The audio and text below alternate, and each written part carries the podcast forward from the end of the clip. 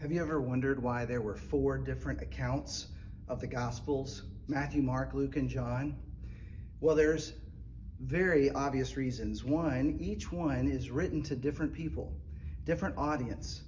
And the other is, I believe, rooted in personality. Let me explain.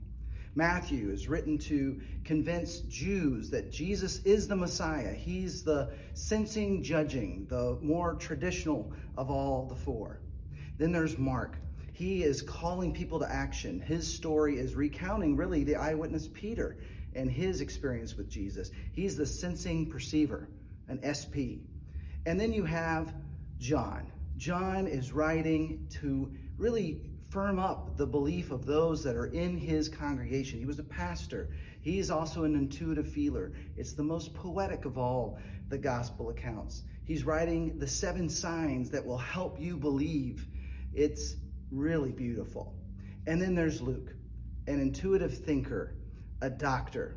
He interviews eyewitnesses. He travels with Paul. By the way, one of those eyewitnesses was probably Mary, which is why we have her song in his gospel account. He was an intuitive thinker, and we know that because he says at the beginning of his, his gospel, I am writing the most thorough account possible.